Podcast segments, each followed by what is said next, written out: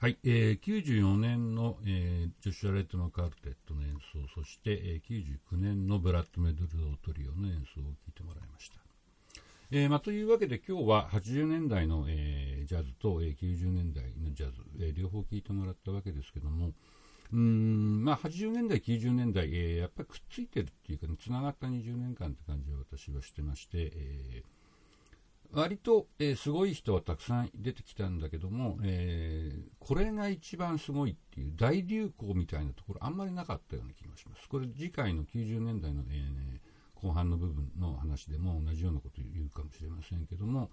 でなんか2000年になってですね、2010年ぐらいにドーンとね、ロバート・グラスパーとか釜島新斗が出てきて、またフェーズが変わったような感じもするんですけども、とにかく上手い人はたくさんいて、いろんな音楽を、ジャズでやってたけども、これしかないトレンドみたいのは意外とない、のが80年代から90年代かななんて気がしてます。というわけで今日の授業はこれでおしまいなんですが、また例によってインプレッションカードを送ってください。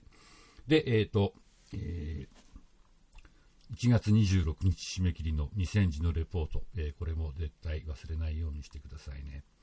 というわけで、今日のジャズ史2の13回目の授業はこれでおしまいです。じゃあまた来週、授業でお会いしましょう。